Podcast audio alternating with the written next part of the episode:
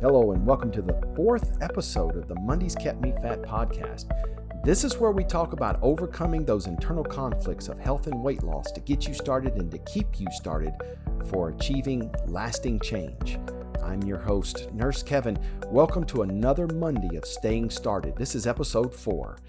Now, if you'll remember last week, we started with a boy, a buffet, and a challenge, where me as a young child at around 12 years old was on vacation with the family, and I was making multiple trips to the buffet line. My mother gave me the green decree, a parental decree to get something green on my plate the next time I went to the buffet line.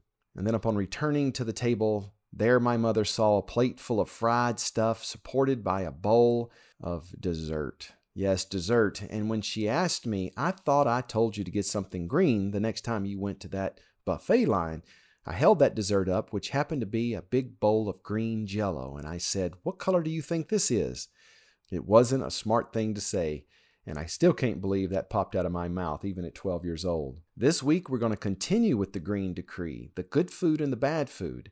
Just because a food is green doesn't make it a good food. And it's funny when we look back on things and we laugh about them today and we ask ourselves if we can laugh about it today, why didn't we laugh about it then? Trust me, smarting off to the parents back then, not a good idea. Not something we can laugh about at the time. We may laugh today, and we still do laugh over that green decree. What makes food good and what makes food bad? The color of food doesn't have anything to do with good or bad food. Green jello, just because something's green doesn't mean it's actually healthy. Just because something's red doesn't mean it's healthy, like tomatoes. There's red jello. There's red syrups and different sauces that are red. But are they actually bad or are they actually good? Let's talk about something real quick. I want to talk about the snickerdoodle. Is a snickerdoodle bad? Now, does this sound familiar? I can't stop eating these cookies. What am I doing? I can't believe I've ate another cookie. I've eaten way too many cookies. Look, the bag is almost gone. It's almost empty. Finally, I holler out, Honey, do we have any more cookies? Truth be known, there's this guy in my house. I don't know who he is. I've never met him, but his name is somebody. And he does things that just frustrate my wife. I can hear her now. Somebody ate all the cookies. I agree, that somebody's a jerk. Eating snickerdoodles tastes so good and eating cabbage tastes good. We leave out that so, right? Because truth be known, for me anyways, cabbage does not taste as good as snickerdoodles.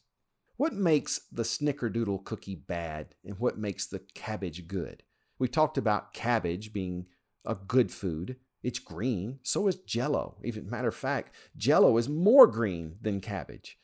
What makes jello bad? Is it really bad? Or is it our perspective? Our minds are what perceives the snickerdoodle as being bad and the cabbage as being good. Most of what we consider good and bad in the world is really our perspective of what we've learned and what we believe. Most things are neither good nor are they bad, they just are. And when you think about it, we live in a world where we can go to the grocery store in the middle of January in the Northern Hemisphere on the 45th parallel and buy summer squash. We really don't need the snickerdoodle cookies in our diet. We want them. And in order to get a good amount of food based calcium, phosphorus, vitamin C, we really need that cabbage in our diet. What we've learned is that things we want have the potential to result in negative outcomes. And when we seek things we need, when we're looking for those things that we actually need, those results tend to be positive. These relationships, want equals bad and need equals good, isn't always the rule when it comes to eating, our health, exercise, etc. It is true more often than not. I will have to be honest. Sometimes our perceptions of what's good and bad create these self fulfilling prophecies. When we eat something we believe is bad, we develop this guilt. This is followed by depression towards this attitude of we're weak and disgusting and we have no self control and we're just destined to be a fat, unhealthy person. We end up with a bad outcome that's completely self created. We may even get depressed and go through a quit. We may give up, or we may stick with it and we may punish ourselves for eating that bad stuff. I'll go run around the block. I'll do another 15 minutes on the bike because I ate the biscuit or I ate the snickerdoodle. The snickerdoodle cookie, it's not bad. There are some effects when you eat the snickerdoodle. keep in mind. There's effects to your insulin, your blood sugar, and other issues if you have some individual sensitivities. But those are expected, right? These are effects and not the consequences from eating one cookie, or even two, or maybe even three. These are just effects like eating cabbage. However, too much cabbage or too many cookies, you move into the consequences category, right? If you eat too many snickerdoodles, now we have consequences. If you eat too much cabbage, now we have consequences. Now, I've been referring to the snickerdoodle versus the cabbage. But really, what I'm trying to do is give a name to what we would refer to as the bad stuff and the good stuff. And though only our perceptions are in question here regarding the labels we give food as good and bad, there are foods that should make up more of our caloric intake and foods that should be the finishing touches on our caloric intake, if you will. Now, think about that real quick. There are those foods that should make up more of our daily caloric intake, a higher percentage of our caloric intake during the day. And there's those foods that should be the finishing touches in our caloric intake, those foods that we probably shouldn't indulge in too much. Not bad food, but foods that have less nutrients and more calories. Our body needs nutrients and our brain will not shut off that hunger response. That's how it pesters us to eat until we have that nice, full feeling. Friend, it'll take a lot more cabbage to add up to the energy punch of a snickerdoodle. As a matter of fact, you'll need to eat a whole head of cabbage to equal the calories found in that single snickerdoodle. And if you eat that much cabbage, you'll likely end up indisposed for a bit. And you know what I'm talking about in that regard. What we've done with food, as we label it good or bad, is we've created this food phobia with certain foods. And this results in guilt and depression when we consume these foods. Following this guilt and depression is either we plan on this punishing exercise session or we plan on a stricter diet tomorrow. And then our brain, when it's underneath this restriction of our heart's wishes, it overrides the heart's attempt to restrict. And then eventually we feel guilt over missing the learn your lesson exercise session your brain and your heart are always arguing. Truth be known, if you stop and think about it real quick, your brain is the please me now part of your body. The heart, not your organ, the heart, but the consciousness of your body, your spirit, that is the part of your body that is a please me later. The brain is saying please me now. The heart is saying please me later. And when we think about there being no good and no bad food, when we take away those labels, then the brain steps in and says, awesome. If there's no bad foods, then we can just eat whatever we want. And the heart argues no. The brain does not like to hear no. We've already determined that there are no good foods and bad foods. And the brain will argue, then I get to eat whatever I want, right? The heart's going to say no. And I want you to consider your bank account. Given enough money, you can buy just about anything, but that doesn't mean you should buy it. You should be careful and limit your splurges, the snickerdoodles, so that you'll be able to easily afford your bills and mortgage, the cabbage. And truth be known, splurging on something we want is a pretty good thing to do. We love to splurge and buy things that we probably could live without. But then what would life be like without some of our wants being satisfied? Same way with the snickerdoodle cookie. But on the same token, we look at bills and mortgage as being the cabbage. But what happens if we didn't have bills and mortgage?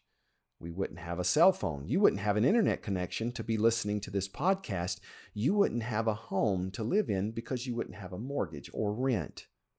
When we classify our foods as being either good or bad, maybe we're labeling ourselves as good and bad. We may be classifying ourselves as either strong or weak. I was strong today because I ate good and I didn't eat anything bad. Or I was weak today because I ate those cookies and I didn't exercise. What you're striving for is health. You're striving for that ideal body shape that comes by default from obtaining good health. When you feel you did bad, you feel horrible because you imagine you're not trying hard enough. And if you could try harder, you'll do better. But how? Think about that real quick. How do you do better? How can you try harder when you are fighting with the CPU, your brain, of your entire body? Your brain is in charge, that little three or four pound mass between your ears is in charge of controlling all the central systems within your body. If the brain is not getting what it wants, there are certain things that happen to cause you to override the decisions that your heart made. And when those are overridden, you do what you would refer to as bad things Your please me now brain responds strongly to our please me later's heart declared restrictions and decrees. I will not eat this anymore. I will exercise four times a day. Those decrees do not go in line with your brain's intentions of avoiding pain and seeking pleasure. We find pleasure in foods that we consider bad. We don't need the snickerdoodle, we want it.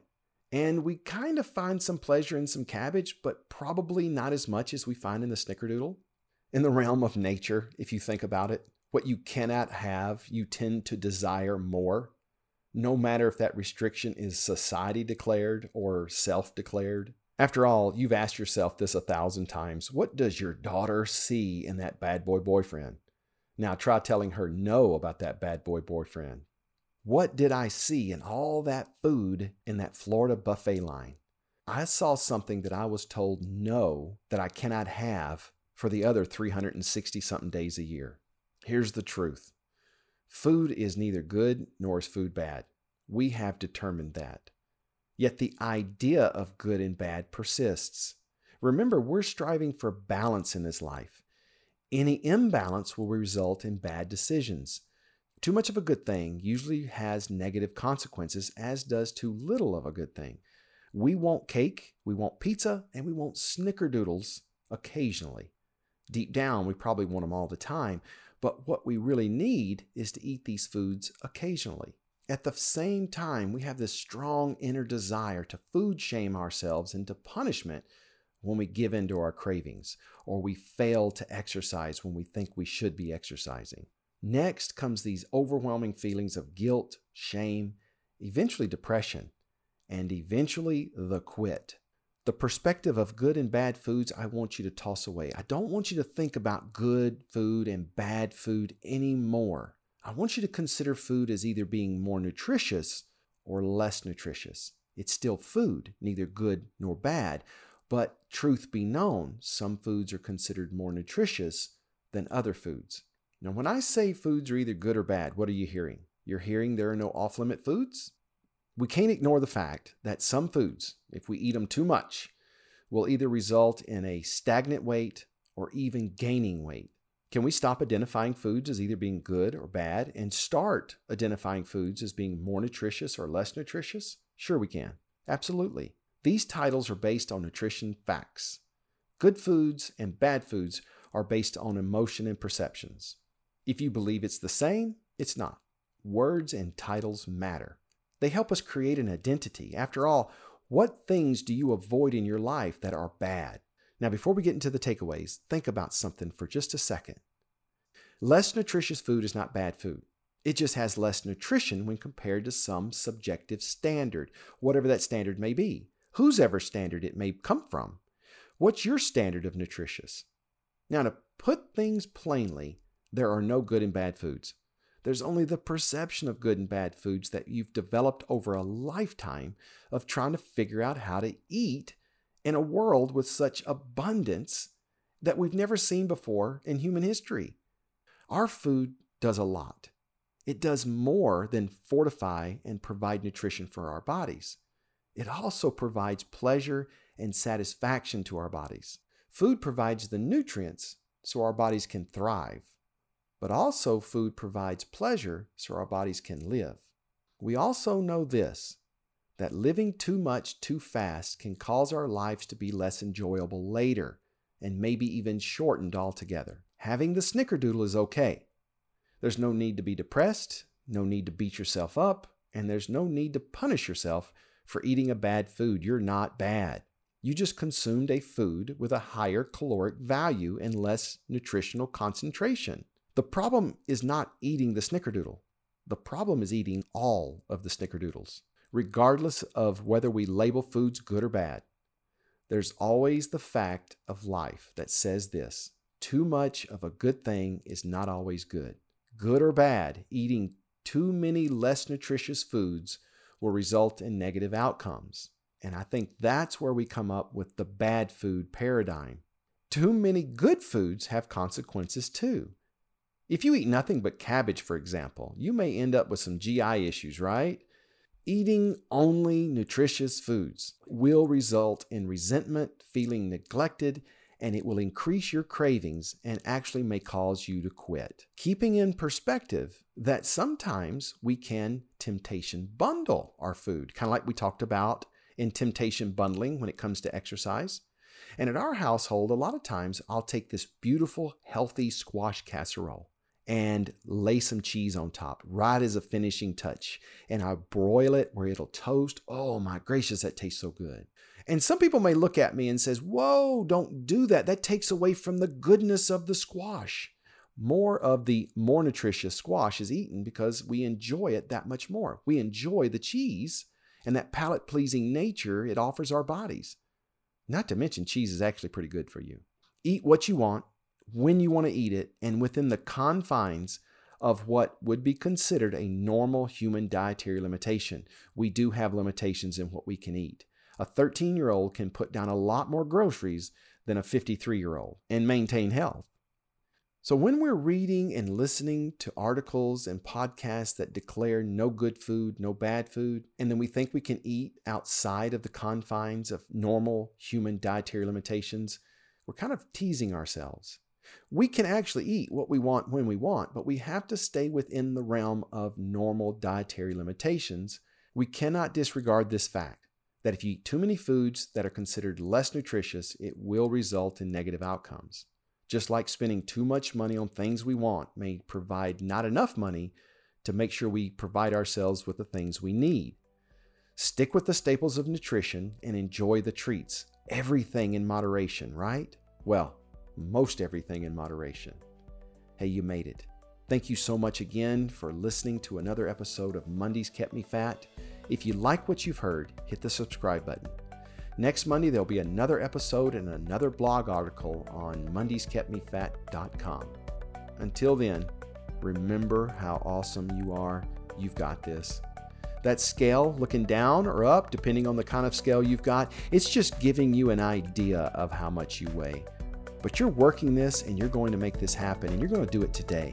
Waiting on Mondays kept me fat, and waiting on Mondays will keep you fat too. Diets happen on Monday. Real change happens today.